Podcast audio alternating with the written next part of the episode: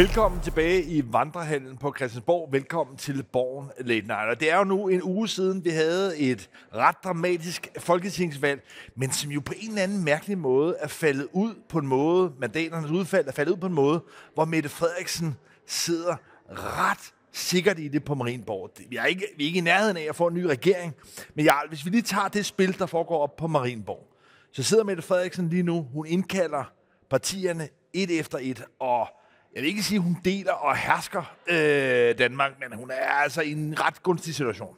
Altså, der er jo enighed om bredt, at det er Mette Frederiksen, der skal lede de her forhandlinger. Jeg kan ikke rigtig se, hvem det ellers kunne være, øh, fordi der er Socialdemokratiet det eneste store parti. Så, og de gør jo, som de plejer.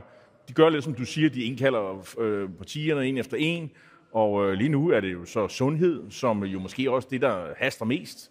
Altså, kan man finde et flertal, der kan gøre noget akut ved de problemer, øh, der er i sundhedsvæsenet lige nu. Man mangler hænder selvfølgelig. Øh, skal de have mere i løn? Øh, den slags ting.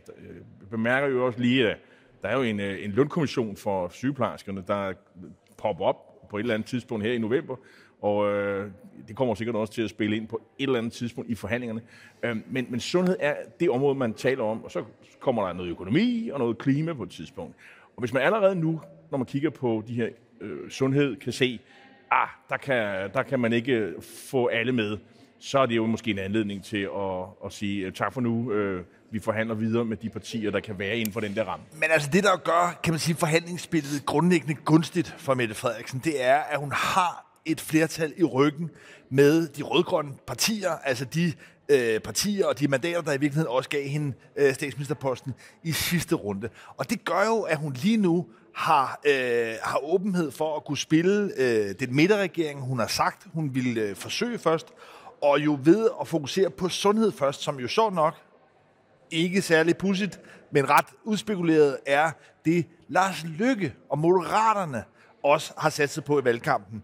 Ved at indlede med at finde en plads der, jamen der kan det blive svært simpelthen for Lars Løkke og Moderaterne at finde et argument for at vikle sig ud af det. Og det gør, at Mette Frederiksen med rygstøtten fra den parlamentariske flertal nu kan fokusere alle kræfter på i virkeligheden at lave en plan, som Lars Løkke vil få svært ved og sige nej til. Og hvis først det lykkes, ja, så er det jo lige pludselig, at nogle af de andre også begynder at blive mere bløde i det, for så kan man sige, vil Venstre måske lige pludselig begynde så også at realitetsforhandle, vil øh, Venstrefløjen begynde at give sig mere, altså i hvert fald med først et øh, flertal i ryggen, og anden omgang måske et nyt midterflertal, ja, så er, det stopper ikke der, fordi så er det det første, at Mette Frederiksen for alvor kan begynde at spille sin trumfer, for så bliver det hende, der øh, ligesom kan, kan, kan, kan, kan sætte spillet, og så er det dem, der, de andre partier, der kommer til at underbyde hinanden i virkeligheden. Og man kommer også til at, at regne med, at det kommer til at tage lang tid, fordi først er det jo det her sundhed, det er kompliceret, det er mange penge, øh, og så kommer de andre klumper, som er vigtige. Men man kan sige, det er uanset hvem der kommer med i, i regeringen eller ej, så er det jo også en, en tegning øh, til en politik, man sådan relativt hurtigt kan gennemføre med de partier, som i, i hvert fald kan, kan være med til at tegne et flertal. Det er jo ikke det samme, som de alle sammen kommer med i regeringen. Men jeg tror, at Lykkes stemmer på en eller anden led bliver afgørende, fordi øh, selvom der er 90 mandater bag regeringen, altså mens vi taler her, fordi man ved jo aldrig, hvad der sker i dansk politik. Øh, I går så vi jo, Mette Thiesen øh, forlod øh, nye borgerlige, det vender vi tilbage til. Øh, så det er jo, det er jo skrøbeligt. Det, det, det illustrerer bare, hvor skrøbeligt det er. Og, øh, og så, så derfor er jeg, og der er også sket nogle andre ting i, i løbet af den her uge, øh, som gør, at det er, at det vil også er øh, som siger, et signal til, til Mette Frederiksen og alle os andre om, at det der med at lave sådan en, en, en, en, en rød øh, grøn regering, en SSFR-regering med støtte fra Alternativet og, og, og, og Enhedslisten, det er måske ikke så attraktivt, som det kan lyde øh, i, øh, i, øh, i, i umiddelbart. Men ja, det betyder jo, alverden, at Mette Frederiksen har det flertal. For det er klart, at havde hun ikke det flertal, ja, så i første omgang, kan man sige, ville spillet jo være meget mere åbent i forhold til, hvem der overhovedet skulle være kongelig undersøger. Men man kan sige, at det gør jo, at Lars Lykke lige nu i hvert fald er presset. Det er ikke ham, der kan diktere betingelserne. Det er i virkeligheden ham, der skal byde sig til. Og det giver altså en strategisk fordel. Men jeg synes, vi skal dykke ned i nogle af de andre lidt opsigtsvækkende udviklinger, der har været. Fordi en af de ting, som på bundlinjen er ret gunstigt, også for Mette Frederiksen, det er jo, at de radikale lige pludselig skiftede leder. Og det er Sofie Carsten Nielsen trak sig. Martin Lidegaard nu er kommet ind. Det vil jeg vurdere til at være en stor fordel for Mette Frederiksen. Hvad siger du, ja? Helt klart. Altså, hvis øh, Socialdemokraterne skulle vælge, hvem de kunne tænke sig som øh, politisk leder, så var det øh, Martin Lidegaard. Og, øh, og, og, og, og, og det, det blev han så også, også fordi han har ancienitet. Han er tidligere udenrigsminister, øh, han er tidligere klima- og miljøminister, eller energiminister var det, hvis, så vidt jeg husker. Øh, så, så han stod vel for tur. Men jeg vil sige, det pressemøde, der jo udfoldede sig, øh, var det sidste tirsdag efter, vi havde stået her, altså det går over i noget af det mere bizarre, jeg har set. Øh, også, altså først så trækker øh, Sofie Carsten Nielsen sig meget pludseligt. Øh, og det er der nogle grunde til. Hun synes, det kunne få et godt valg og så videre. Og, og så blandes kortene, så går de ned, og så, så tager de over på et advokatkontor, øh, en af byens advokatkontor, og så sidder de og snakker der. Og det, der kommer ud af det, det er, at han bliver øh, ny politisk leder. Men undervejs, så, så bliver han fanget af nogle kameraer herude, som øh, øh, Jonathan Spang og, og satireprogrammet på, på DR1, som hedder... Tæt på sandheden. Tæt på sandheden. Og der er han har utrolig svært ved at tørre det smil af. Øh, det er meget let for Jonathan Spang at, at, at lave satire på det. Altså, øh, han lignede ikke en, der var ked af det, at hun var gået af. Og for han vidste formentlig, at det var ham, der stod for tur. Hvorimod, hvis du går over og fangede Christian Friis Bak, så var det en mand i tårer, ja. øh, som, synes jeg, måske lidt bemærkelsesværdigt mente, at hun kom tilbage igen på et eller andet tidspunkt. Det plejer politiske ledere jo ikke at gøre, når de er gået af en gang. Så, så, og, så, og så, kommer der, så er der pressemøde her, hvor at, øh, de er meget glade, og, og, og rygterne siger jo også, at der er blevet fordelt øh, lovet ministerposter til, til nogle af de her folk.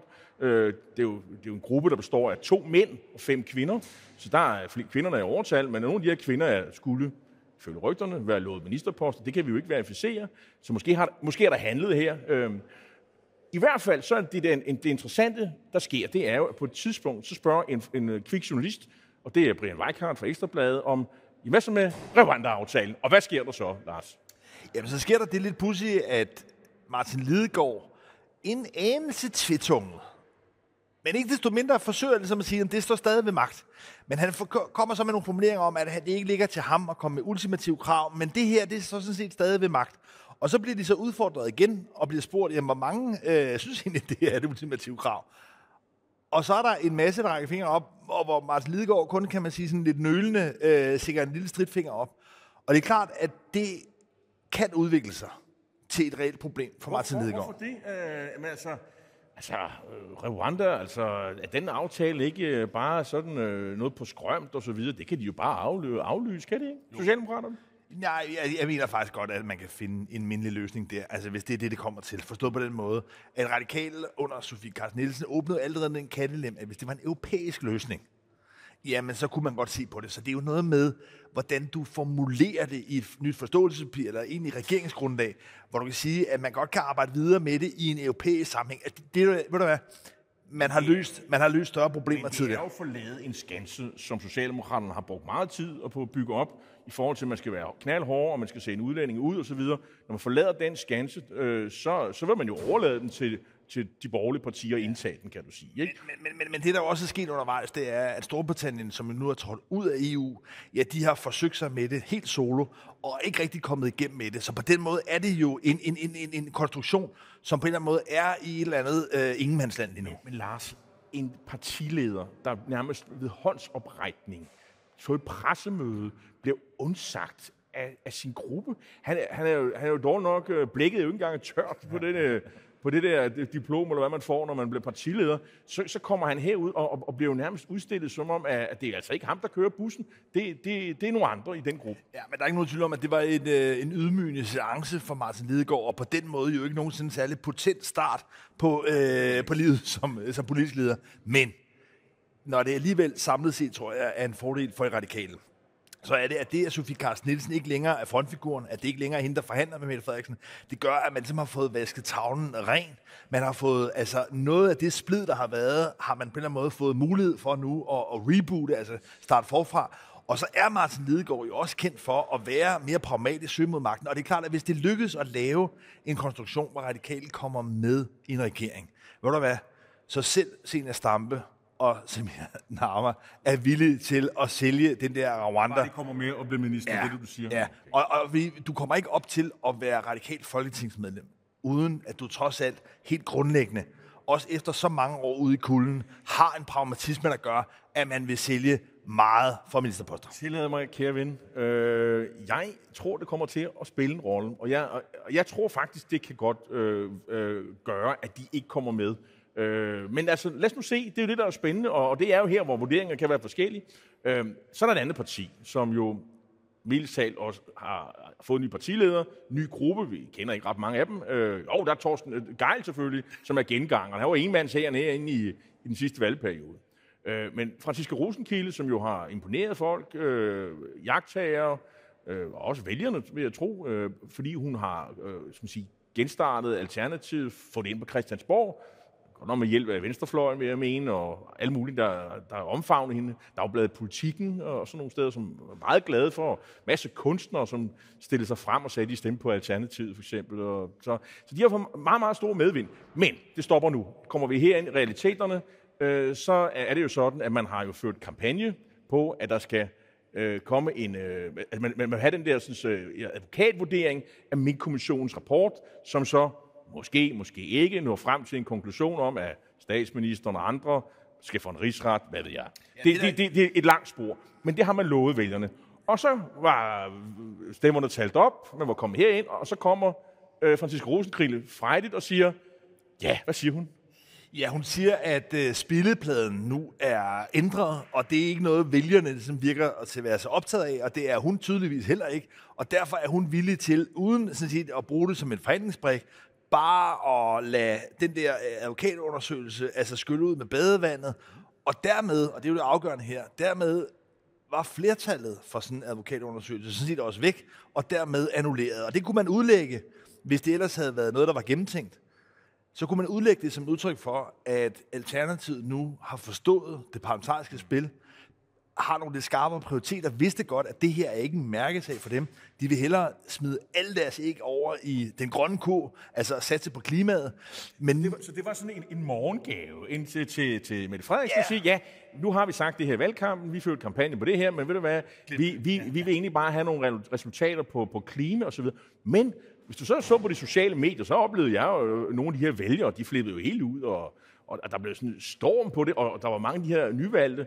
Øh, øh, blandt andet en, jeg tror, man skal holde meget øh, øje med, en Therese Skevenius, valgt i Nordjylland, og på et tidspunkt spil som formand for øh, Alternativet, dannede hun sit eget parti kom ind i folden, som jeg mener er en af de mest yderliggående øh, klimapolitikere overhovedet, øh, nu efter at Fri Grønne er, er, er, ja, er smuttet ud. Det tror jeg, at Therese Skavinius faktisk næsten vil opfatte som en, øh, en ros øh, for dig. Ingen tvivl men, øh, men det er klart, at den nye folketingsgruppe, som Franziska Rosenkilde jo knap nok kunne kende, altså øh, det var jo øh, heldigt, at de lykkedes at komme over spærregrænsen og øvrigt, altså med, med ret stor maven, har fået nu en reel folketingsgruppe.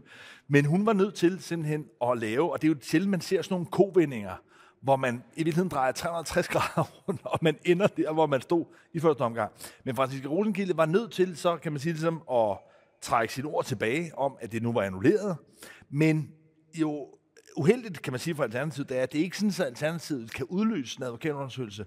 For det kræver også, at øh, altså, Lars Lykke og Moderaterne, som sådan set også har lovet det, at de står ved deres ord. Så det, altså, Alternativet havde, kan man sige, de, de nødvendige, men ikke tilstrækkelige mandater til den her. Så det er ikke sådan, at de nu efter kovendingen, at vi nu nødvendigvis får den her undersøgelse. Og han har allerede signaleret, at det, det er han også på vej væk fra, har jeg indtryk af. Ja, og jeg hele tiden tror jeg, at vi, men, vi, vi accepterer, at der er mange af de ting, der men, har været fremme i valgkampen. Det, det er noget, der er til forhandling nu. Men der vil jeg bare sige, øh, Lars, at øh, den anden Lars, Lars Løkke, Altså ham skal man virkelig, virkelig undervurdere i, øh, i den slags forhandlinger.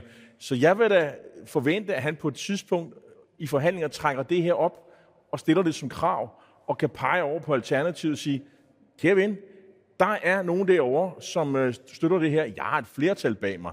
Så jeg skal lige have vekslet det her til politisk indflydelse, øh, måske købe regeringsdeltagelse.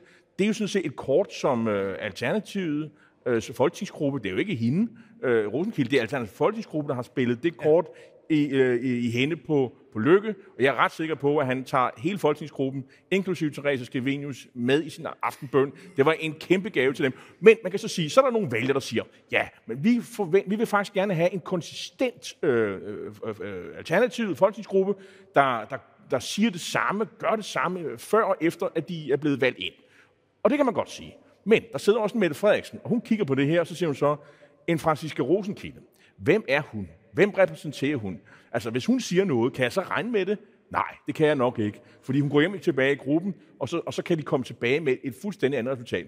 Så allerede nu er Franciske Rosenkildes politiske troværdighed, kapital, den er faktisk eroderet temmelig kraftigt. Og det betyder i hvert fald, at det argument, Mette Frederiksen har for at ville danne regering hen over midten, at det er blevet væsentligt styrket. Netop fordi hun kan henvise til, jamen kan hun egentlig overhovedet regne med, at de her 90 mandater, at de er der nede i salen, når der kommer en kritisk afstemning. Og det synes jeg, man stilfærdigt må konstatere her, det er, at nej, det kan man nok faktisk ikke regne med, med Alternativet. Der kan i hvert fald være nogle sager, hvor, øh, hvor partidisciplinen er øh, lidt mere kreativ, end man er vant til for de gamle partier.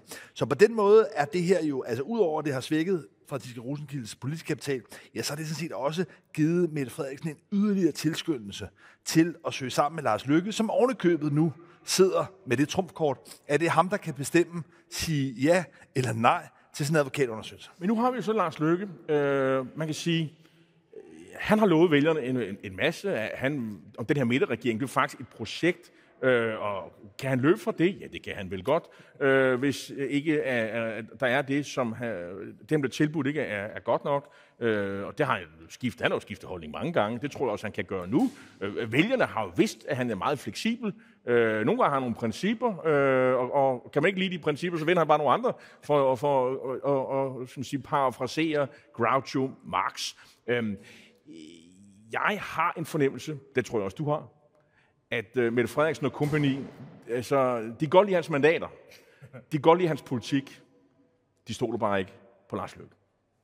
Og det tror jeg, de gør klogt i, forstået på den måde, at Lars Lykke er jo en lurendrejer, og der må jeg synes, man må også give ham, at han har jo formået efter valget for en uge siden at spille spillet. Altså fredag formåede han at drikke kaffe med det grønlandske folketingsmedlem Aya Kemnitz fra i øvrigt Venstrefløjspartiet IA, der er søsterparti til SF. Men hun er jo også klog nok til at tænke, hvis hun mødes med Lars Lykke, jeg vil bare lige sige, man skal ikke regne med, at Aya Kemnitz hopper over og støtter en blå borgerlig regering. Nej, det hun gør, Aya, som er... Aya Kemnitz, det, det var, var det ikke hende, der trak bukserne ned på, på, på, på Søren Pape fra talerstolen herinde? Øh, pludselig var det blå, øh, kunne hun fortælle noget om, at han skulle have sagt, på et internt møde på den amerikanske ambassade for lang, lang tid siden, at øh, Grønland, det var jo Afrika på is. Øh, altså, Ej, kan det, altså, var altså det, det var ikke noget, hun selv havde fundet på, det der. I hvert fald var det hende, der, der sagde det, og i hvert fald synes jeg, man må, må, må forholde sig til, at derfra, der kan man sige, gik luften meget, meget hurtigt ud af den konservative ballon. Men Aya Kemnitz, hun er altså kløgtig, hun er erfaren, og hun kan godt se, at ved, ja, og, og, og, og ved at mødes med Lars Lykke her i fredags, det er altså ikke, fordi hun er på vej over til, øh, til Blå Blok. Nej, det hun jo opnår, og som er sådan er politik, jamen hun får jo nu en, en mulighed for at kunne kræve lidt mere af Mette Frederiksen. Hun kan sige, jamen prøv at der er faktisk nogle andre, der er interesseret i mig og min, min mandat. De kan tilbyde det her, øh, kan du tilbyde noget andet? Så, så jeg kæmpe, hun spiller spillet, men jeg synes også bare sige, at Lars Lykke gør det jo også. Og, og jeg synes, man i hvert fald i det efterspil har set, at der i virkeligheden, når det kommer til stykket nu, kun har været to reelle statsministerkandidater, Mette Frederiksen oplagt, og så Lars Løkke. Fordi det er jo i det her efterspil. Man skal, selvfølgelig skal man da søge mandaterne. Altså, det, det, det er jo, hvis Jakob Ellemann Jensen havde haft en enig agerighed i forhold til magten, så var det jo ham, der skulle have haft fat i Aya Kemnitz. Men det er altså Lars Løkke, og derfor må man give ham, at han forsøger i hvert fald til det sidste, og at eftersom de her forhandlinger på Marienborg kommer til at vare altså efter alt at dømme, altså flere uger endnu, så tror jeg absolut ikke, vi har set de sidste øh, krumspring fra Lars Løkke. Og det, det mener jo, når Løkke forhandler, det mener jo om sådan nogle forhandlinger i en, øh, en sen nattime i, øh, i, under kommunalvalget i, i en eller anden øh, kommune et eller andet sted, man ikke har hørt om, ikke? Altså, hvor, hvor, hvor der er revkager frem og tilbage, ja. og magten skifter, og, og, og koalitionen skifter. Det, det er ligesom det spil, han, han, han kører her. Og det kan han. Altså, det, det var, altså, det, det grund til, at han kunne på et tidspunkt oppe i, for, for mange år siden, øh, hvor, han, hvor de havde øh, lavet en koalition udenom ham som øh, amtsformester oppe i Frederiksborg Amt, og det stod på forsiden af, af din avis dengang, politikken, at, at der var simpelthen fundet en ny øh, amtsformester, og det var der så ikke, fordi han havde faktisk øh, et andet alternativ på, øh, flertal på plads. Men det er klart, at den her evne til ligesom, at spille forhandlingsbilledet, mm. det er jo også noget, der gør Socialdemokraterne urolige. Og som du var inde på før, de kan godt lide mandaterne, og de kan også godt lide, lide ideen om at have en mere konsolideret regering hen over midten, som ikke er afhængig af hverken enhedslisten eller alternativet. Men når man snakker med Socialdemokrater, så er der altså et parti, de gerne vil have i stedet for Moderaterne, og det er Venstre. Og det er vel fordi, de er mere sådan besindige, og dem, altså, øh, altså politikken kan de jo godt enes om, men det er ligesom, altså, de har ikke nogen indtryk af, at Jacob Ellemann løber om hjørner med dem. Nej, jeg tror lige så meget også, det handler om, at man har så lang erfaring med at forhandle med Venstre. At man ved, hvor de står, man ved, hvor man er uenig, og man ved også dermed, at hvis man kan indgå en aftale, hvor man giver nogle konkrete indrømmelser, ja, så har man en aftale, og de holder ord, og, og, og man kan på en eller anden måde forudsige spillet. Det er ligesom forudsigeligt, det er ligesom stabilt, det er trygt på en eller anden måde. Hvor du kan sige, Lars Lykke, jamen altså, han kan finde på, som du er inde på, og øh, mene noget andet, lave nogle krumspring, ændre reglerne. Øh, og, og vel at mærke, uden at gruppen løber skrigende bort og går ud og undsiger ham i offentligheden. Men hvordan er, hvis vi lige... Øh, Men helt til venstre. Ja. Øh, altså, min vurdering er, at Venstre spiller spillet. Forstå på den måde, de har ingen forventninger til det her. Men de bliver jo nødt til, som ansvarlig borgerlig parti, gå ind og se, hvad der ligger på bordet. Det er også det, erhvervslivet øh, opfordrer til. Dansk industri, dansk erhverv, Børsen sågar, hvor Bjørn Korydon jo er redaktør, øh, leder artikler og jeg ved ikke, kommentarer og så videre, som siger, gå nu i regering, prøv det nu. Berlingske, hvor jeg jo selv arbejder, de er lidt mere henholdende. De, siger, de, de er på det der, lad os nu se, hvad det er, og sige ikke nej på forhånd og sådan noget. Ikke? Øhm, øh, så der er jo et pres øh, fra det, øh, fra, fra borgerlig side, borgerlige meningsstander. Men jeg tror, at de går ind, kigger på det, ser, hvad der er, og siger, okay, Øh, det der politik, det kan vi simpelthen ikke øh, stå på mål for. Vi kan godt lave noget politik, men vi skal ikke i regering for at gennemføre Socialdemokraternes øh, politik sammen med Venstrefløjen, SF, øh, kunne man sige.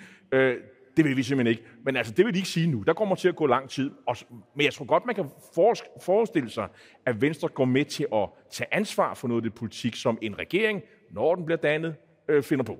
Men det ender med en Mette-model, det ender med, at Mette Frederiksen igen bliver statsminister. Og det skyldes ikke mindst, at nok er der skrøbeligheder, sprækker i det rødgrønne flertal.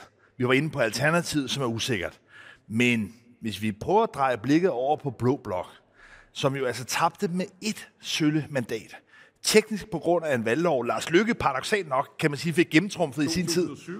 Der fik Lars Lykke gennemtrumfet en valglov, som Socialdemokraterne dengang var imod, men som altså nu faldt gunstigt ud for Socialdemokratiet. Men altså med et mandat flertal. Og så kunne man sige, jamen hvis det nu var tippet, så ville Blå Blok have flertal. Nej, fordi i går skete der det, at Mette Thiesen, efter hvad der virker som en øh, personlig tragedie, fra, Nye Borgerlige, fra Nye Borgerlige øh, er trådt ud og blevet løsgænger. Ja, så kan man sige, selv hvis man forestiller sig det her tankeeksperiment, at der faktisk havde været 90 mandater bag en borgerlig blok, ja, så havde det været forsvundet nu. Og det havde været, at, at en regering, når den blev dannet, skulle en tur omkring øh, med, med det tisen, og, og, og, og så skal hun jo nægte til det. Nu har jeg ikke en øh, sådan mistænkt for at gå over til de røde, men der kan være nogle sager eller et eller andet, hvor hun måske havde nogle andre synspunkter. Og så er det jo også en bet øh, for øh, Pernille Værmund. Øh, de har fået en fremgang på to måske skuffende i forhold til det, de havde sat næsen op øh, efter på et tidspunkt, at det var så før Inger Støjberg havde dannet sit parti. Jamen, der var nye borgerlige i nogle målinger, landets tredje største parti med langt over 10 procent af, af stemmerne. Øh, så dannede Inger Støjberg sit parti, og så faldt de der meningsmålinger. Men alligevel, der var nok til en, øh, en fremgang. Øh, og det vil sige, at man er altså gået fra, nu fra 6 til 5. Øh, men man må sige, øh, den her sag, der har været, den har jo sådan været i gang i, måske siden i sommer, er jeg indtryk af. Mette Thiesen havde et par uheldige øh, udtalelser undervejs. Øh, Lars Borg Mathisen, deres øh, politiske ordfører, finansordfører, han gav faktisk sin, øh, skylden for, at øh, deres valgkamp ikke var helt op at flyve. Øh, så der er ligget i kortene til, at der skulle være et eller andet øh, nachspiel efter øh, valget. Og det er så kommet nu meget dramatisk, men også noget, hvor man siger, det bidrager til fortællingen om Blå Blok som et eller andet, man ikke kan bygge på. Der er seks, nu syv koalitioner, partier.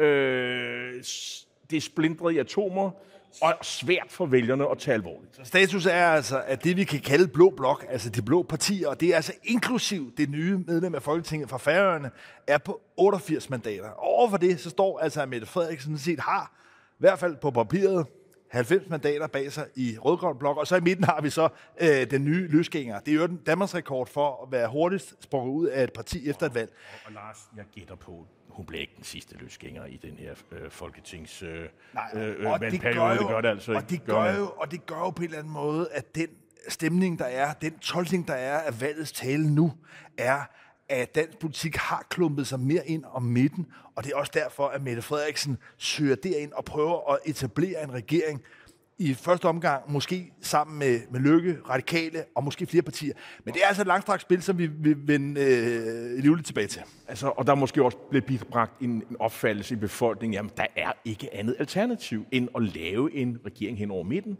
Øh, og lige om lidt, så kommer måske øh, økonomisk krise, hvad ved jeg. Øh, men øh, vi skal ikke tage glæderne, eller sårene på for, forhånd.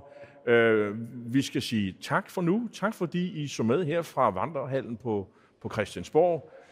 Jeg er helt sikker på, at næste uge også bliver øh, en, en fantastisk uge i, i dansk politik. Der sker så meget øh, lige i øjeblikket. Mest i kulisserne i virkeligheden, men øh, vi prøver at følge godt med. Tak fordi I så med. På gensyn.